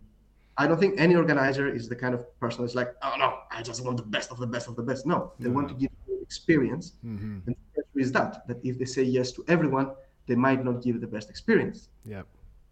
But there are other ways to give a great experience too, and that's not only related to level. Mm-hmm. Can be about friendliness, could be about other things that might be harder to evaluate though. Yeah. Um, and then you have the encuentros, which are usually a lot more inclusive. Uh, most of the encuentros in Europe, the, the organizers they promote it as you know close embrace, focus mm-hmm. on musicality, mm-hmm. less steps, uh, and you have that. So what I suggest is like, if if a follower hasn't traveled yet, I would suggest go to a couple of different uh, events, mm-hmm. and there there are criteria on how to select your event, and uh, like if somebody wants, they can just contact me and ask me. Or in the book, there's a little bit of information, not too much, but mm-hmm. uh, a lot of things I would love to say but I know that if I do, somebody's to my head off. So sides, uh, from all sides. So I'm like, okay, let, let, let, us keep that child friendly. Yeah. yeah. Um, but if somebody wants uh, some recommendation, please feel, free to, to yeah. contact me. Yeah. Um, and we have musicality, 3.2% of the responses. Mm-hmm. Uh, they improve the musicality we have the partner's responsibility. So if you're going to milonga with a leader, with a friend, it really helps. The, the earlier you get the first tanda, the better it, it is mm-hmm. because people see that you dance. You are yeah. pre-approved. Somebody approved you before, right? Mm-hmm. If I see, uh, like I don't know, if I see a beautiful, wonderful woman, like successful CEO of a company, dating a certain guy, I will immediately assume this guy is probably not shit. You know, he probably has some right. Yeah, yeah this guy is pre-approved, and pre-approval is very important in milongas. Mm-hmm. So if they see you dancing, the chances of you dancing more uh, are a lot higher. Yep. And this is one part of the strategy. If you want to put all your focus on doing on achieving one thing in a milonga, is try to get the first tanda as soon as possible. Mm-hmm. Then you get to that first tanda, smile, enjoy it, show to people that you're enjoying that. Mm-hmm. Usually, the rest of the of the of the night will go great. Mm-hmm. Yeah. yeah we have the learn to lead. Mm-hmm. Okay, so and I will, I will I will kind of stop here to not because uh, I think it's it's already too much. But is, is the learning to lead part. Okay, mm-hmm. and a lot of women they, they decided that okay I don't dance, so I'm going to learn how to lead. Yeah, and that will get you more dances. My only question here is: Are those the dances that you wanted? Mm-hmm. Because if what you enjoy in tango is the role of the follower, mm-hmm. then learning to lead might not give you the happiness that you were looking for. Yeah. Uh, of course, you might start leading and then you realize that you like leading a lot more than following. That's always a possibility. Sure. But I think this is what happens a lot in, in our society mm-hmm. that we keep um, taking roles that might not be best for us. Mm-hmm. Right. So, for example, for me, I, I love I love to lead. I yeah. love to lead. Mm-hmm. But the few times that I happened to follow from a very great dancer, mm-hmm. I was already thinking like, wait a second, maybe I love this one more. You know, it was something that came from inside. I was like, I might enjoy that more, and I think mm-hmm. that's a great reason to learn how to lead. But if the reason is that nobody dances with you, yeah, uh, then maybe you need to look first. All the things that we discussed. Mm-hmm. All right. Again, if you want um, to get access to the free online course, I, I can give you the access for free. Mm-hmm. You, you, can check it out. If you want to check the book, it's available in Spanish, in French, and in uh, English for now. Mm-hmm. Probably Portuguese and, and German is coming soon. How to dance more in milongas, or you just write Dimitri Bronowski on, on, on Amazon, it will appear. Mm-hmm. Uh, but in English, uh, you can get it for free, the, the online course, or you can watch it there. Uh, go through the list. Yeah. Ask yourself, what can I change? My assumption is that after you listen to this podcast, Mm-hmm. if you have taken three reasons that people don't like and you remove them, three reasons that people like and you add them to your you know repertoire of, of, of tactics in the milonga, then uh, you will already have more results that, that, that you would expect. Mm-hmm. Nice, nice.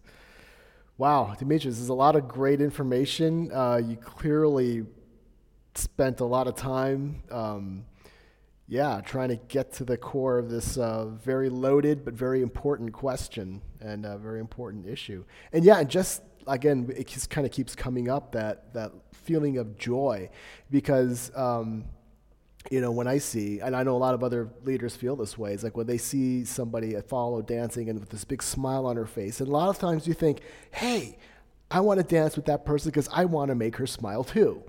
And, and then again, it goes back to the whole giving part of dancing, and you kind of let go of your own ego and you're more focused on giving, and it just creates that positivity loop that, uh, that creates a really nice night out. Yeah, it's, it's for me. It's the question: How can I bring more joy into that milonga? Yeah. Like if you answer, you don't even need all the things that we discussed, like this one hour and a half that some people lost in listening that. You don't need that. I should have said that at the beginning. You just, just start with that. Like, how can I bring more joy in the milonga? Yeah. If you answer that question, I think the rest is Mm-hmm. self-explanatory. Of course, you need to work a little bit in your technique and your, Mm-hmm. and your stuff, and this is why you have like great teachers all around the world that can help you, Yeah. right? But after that, if you are with another person in the milonga and you have like equal level, equal beauty, Mm-hmm. equal years. I don't know, she's, she's your twin sister, right? Yeah. And she dances double as you. Yeah. The difference is on the other parts. Yep. Yep.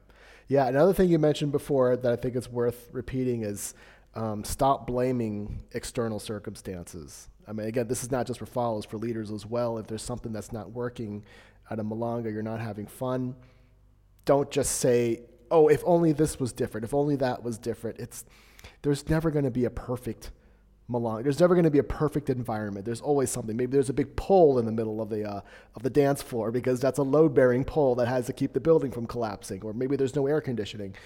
There's always going to be something external. You can't change, and the external things are not gonna are not what gonna make you is not what's gonna make the uh, the, the the dancing enjoyable. And um, you have to create it in many ways. So Absolutely. It's like in, in life. I mean, one of the fastest way to become happy is to learn how to let go. And when, when you have expectations of other people and you hold on those expectations, uh, you just bring more like unhappiness in your life.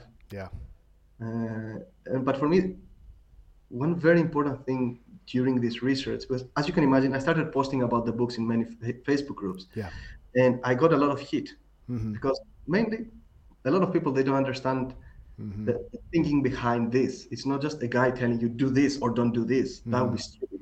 Yeah. The only thing I try to do is to collect all the information and tell you that's what people said. Yeah. You know, take it or leave it. That's all yours.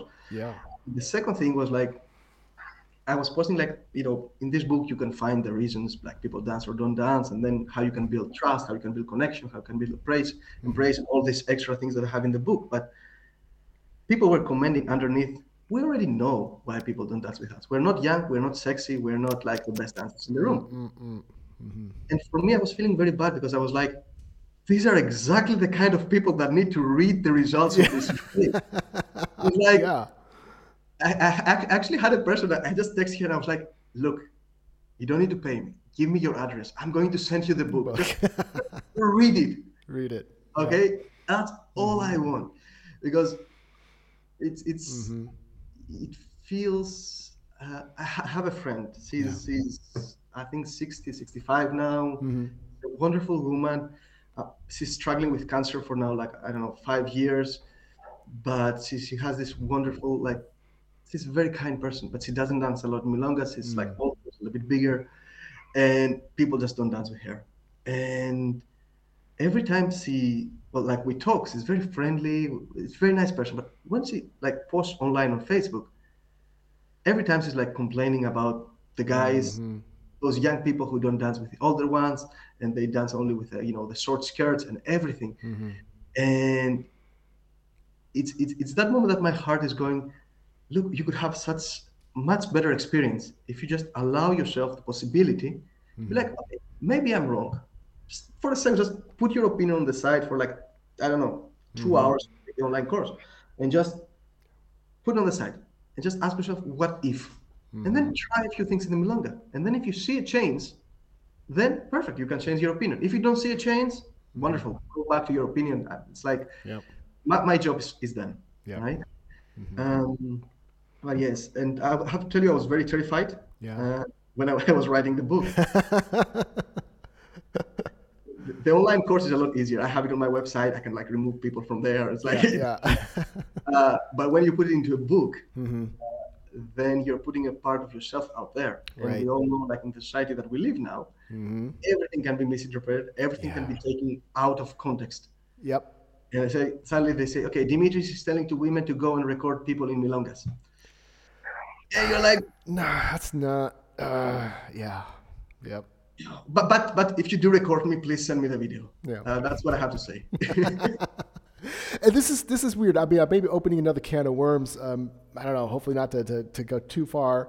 Um, uh, into a into another rabbit hole, but I, I just wonder if you know on the one hand the social media is wonderful because it allows me to connect with you. I mean we're a lot closer now. I was in the us before and now i'm also i'm just one hour in the time zone ahead of you so it's a little easier for us to communicate. But it's great. We got in touch on facebook and then there's you know i can find out about events on facebook. I remember i talked to this guy from um, uh, I had him on my uh, podcast. I think he was from Denmark, but he was one of the really early tangueros in the 90s trying to get things organized before the internet was around. They had to call people, mail posters, and it was really expensive. And um, But now we were much more connected, but at the same time, I think something is um, horrible has happened to our egos as a, as a result of this social media. I'm sure you've heard it. I'm sure people are all also talking about it. It's just that we have this tendency to take things so personally now on what, eh, because your Facebook thing, it's all about you. It's all about you, and then and then that does something to your ego, and then and, then when you see something you disagree with on, um, you know, or you perceive to be disagreed, it, people perceive it as a personal attack. And that's just kind of when I scroll through some of the responses to, uh, you know, you're trying to help people, Demetrius. and all of a sudden people are shouting and then they're arguing, and then it's, like you said, behaving like toddlers again. And um, yeah, I think that's just another challenge of, of, of, tango that we have to, to be dealing with. But I'm really glad that you were, you know, you were brave to, to put the book out and to, to ask these difficult questions and try to help you know, to try to get this uh, get this issue not and to challenge your own assumptions. And I think that was uh, that was really important.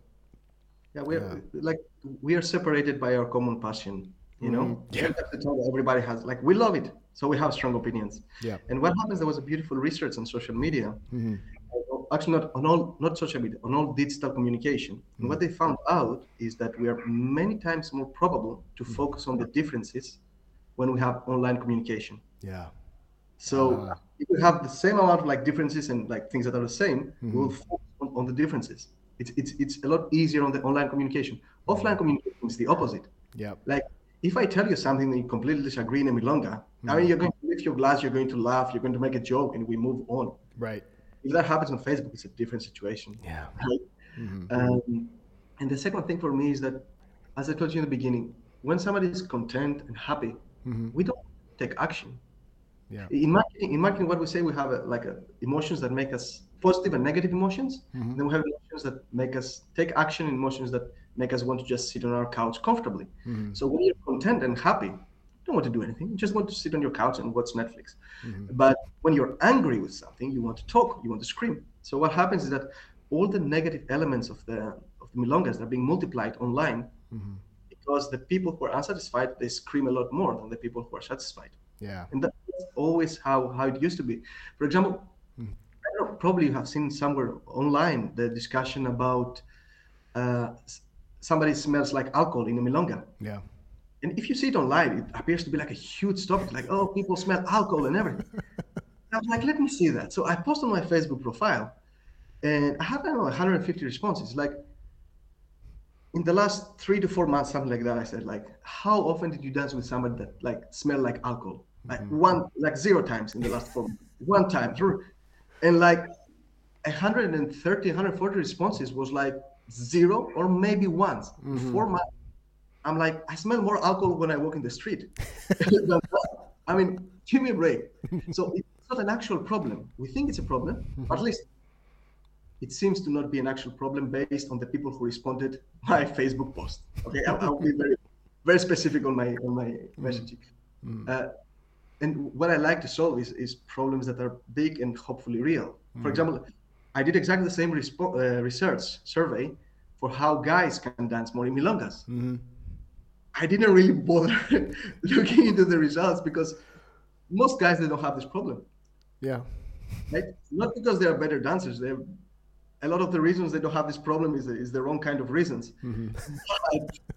but, uh, they don't. So if I was trying to solve this problem, I wouldn't be helping many people, mm-hmm. right?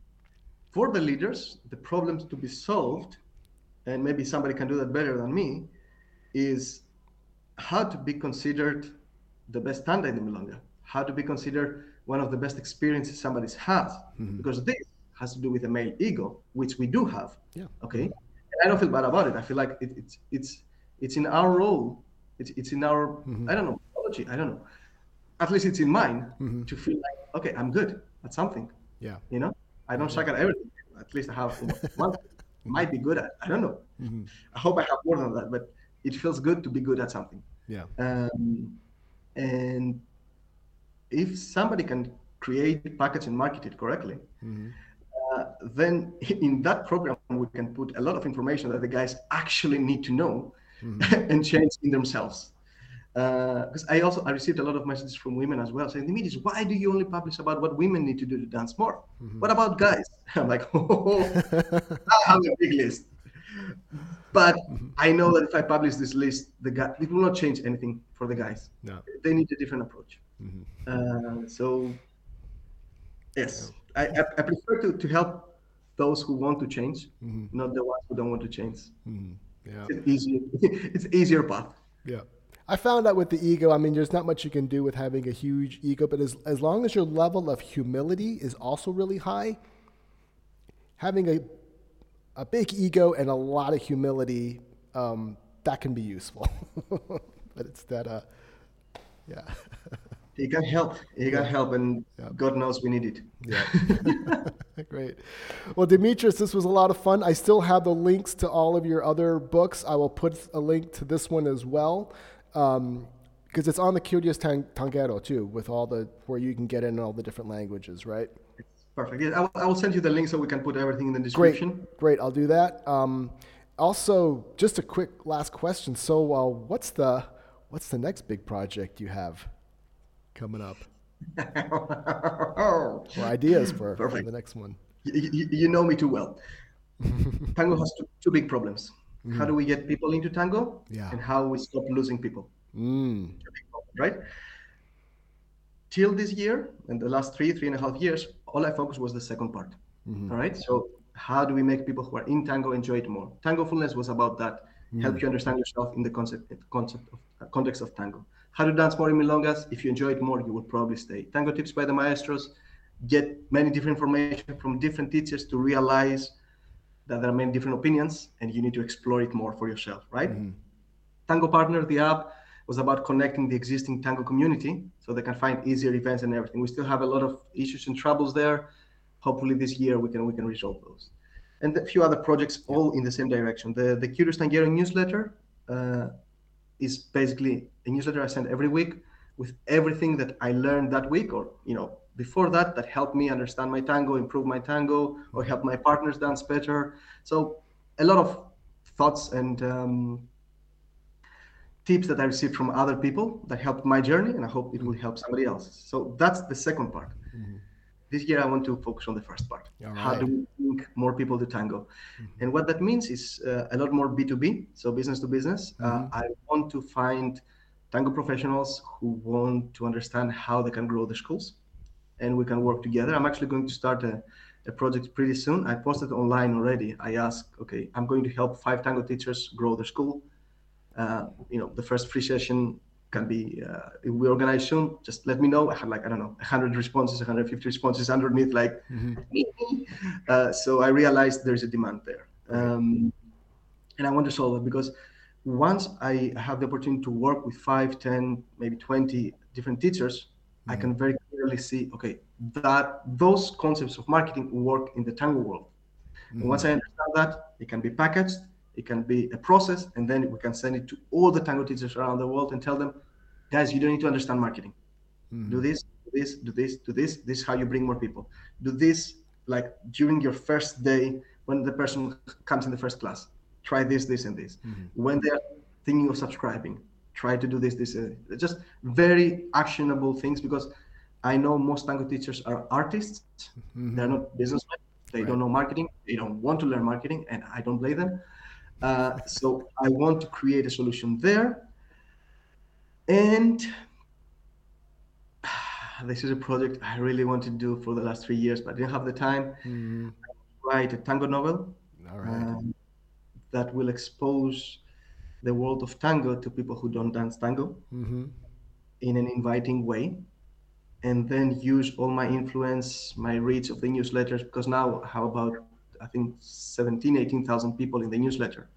Then we have the app then we have all this kind of, of reach. So if i can create this kind of book and if it's a good one uh, then this can be something that tango dancers can give to their friends people from uh, Amazon, they can just buy it on Amazon, and then random people that just may be interested in tango or interested in a novel, and then can start being exposed to what tango actually is. Because one of the reasons we lose people in tango is because of perceptions. People coming into tango thinking that they're going to dance on a stage with uh, Antonio Banderas and I don't know, and that they need to do all these jumps and everything. Yeah. And then they come and they see something different. Right. And although it's not a bad different, it's different. Mhm. And when it's different, it feels strange. And when it's strange, you think twice before you actually continue, Mhm. right? But if you change the perception before that, we have a better cho- uh, a, a better chance. There is also a big part that has to do with uh, with our communities, because a lot of people they say that the tango communities are getting more and more toxic. Yeah. And what they mean by that is that we go to the milongas and we don't enjoy it more, right? Um, there is a part there that might be able to be improved or not. This I haven't figured out yet. Yeah. I need to ask a lot more people, people that are smarter than me, to understand if we can actually do something in a global scale to change that. Mhm. Uh, and then I have a, another part that I think I discussed with you a long time ago. Mhm. I want to create uh, some very good marketing content Yeah. that every tango teacher can share around the world to bring more people to the schools. But this is going to be inside the marketing, uh, the marketing program that I want to do. And this is for, I think that'll be enough for 2024. Yeah. Uh, yeah. I'd say so. I hope so. yeah. I hope so. Because this is how I usually start, and then like two or three other projects. There's one more project. All right. Let's hear it. well, the idea there is that um, most tango teachers they're not so like there are a lot of things of running a school that can be systematized through software. All right? Mm-hmm. and it can be everything from payment solutions to how you manage your students to how you communicate about courses to how you remind the students that the next course is coming mm-hmm. the next class so you can draw them back to the to the classes. And this th- there is a software being developed right now almost mm-hmm. ready with like website and app and everything that hopefully by the beginning of 2024 will be ready. Nice. and uh, then we can like give that to different schools together with the process of how you can grow your school from 0 to 30 and then from 30 to 100 students then over 100 students i have a couple of um, very good friends tango teachers who have schools who have at least 100 to 200 students Great. so they have been through the journey and they understand how you what are the things you need to do to, to grow uh, so my idea is that combining the marketing expertise that I have mm-hmm. with software and the experience of the different tango teachers who went through the journey, we can create a, a plan for people to go through it. Like people who don't understand anything about business, anything about marketing, mm-hmm. uh, I wanted to be able to focus on all the things that they love so that we can grow. Ideally, if I achieve that, uh, I want to be able to simply contact the school and tell them, how much do you want to pay to get 10, 20, 30 new students? Yeah. They give a price. If the price is good enough for me, they don't need to do anything else. We bring them all the students and they don't need to worry about the marketing. And this, if we manage to build a system like that, especially a system that we can replicate in different countries around the world, yeah, we can finally beat salsa and, and all these young folks that yeah. keep dancing with joy and happiness every day. Yeah. yeah, I think I told you what I did back when, when in, in the U.S. was um, I, I we had a great salsa community. So what I did is I created a salsa tango event every week. I remember. Yeah, yes. so that was nice. Absolutely. Unfortunately, the venue closed.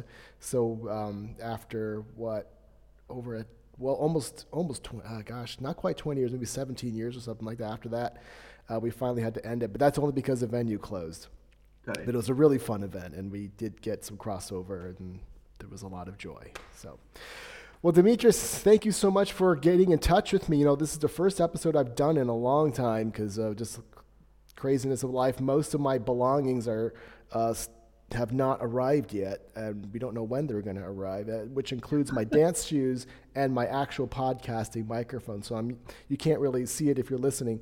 Um, I'm using this this gaming headset, which I bought for something else because I don't actually play video games. So I do. I am sorry if the sound does sound. My voice sounds a little bit drier than normal, but.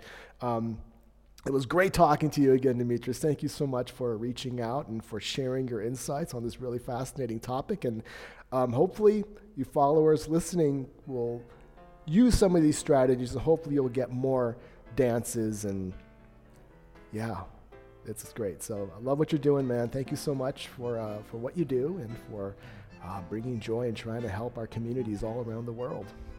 Thanks man. It was very fun. Yeah. All right We'll talk to you again. Keep in touch. Cheers.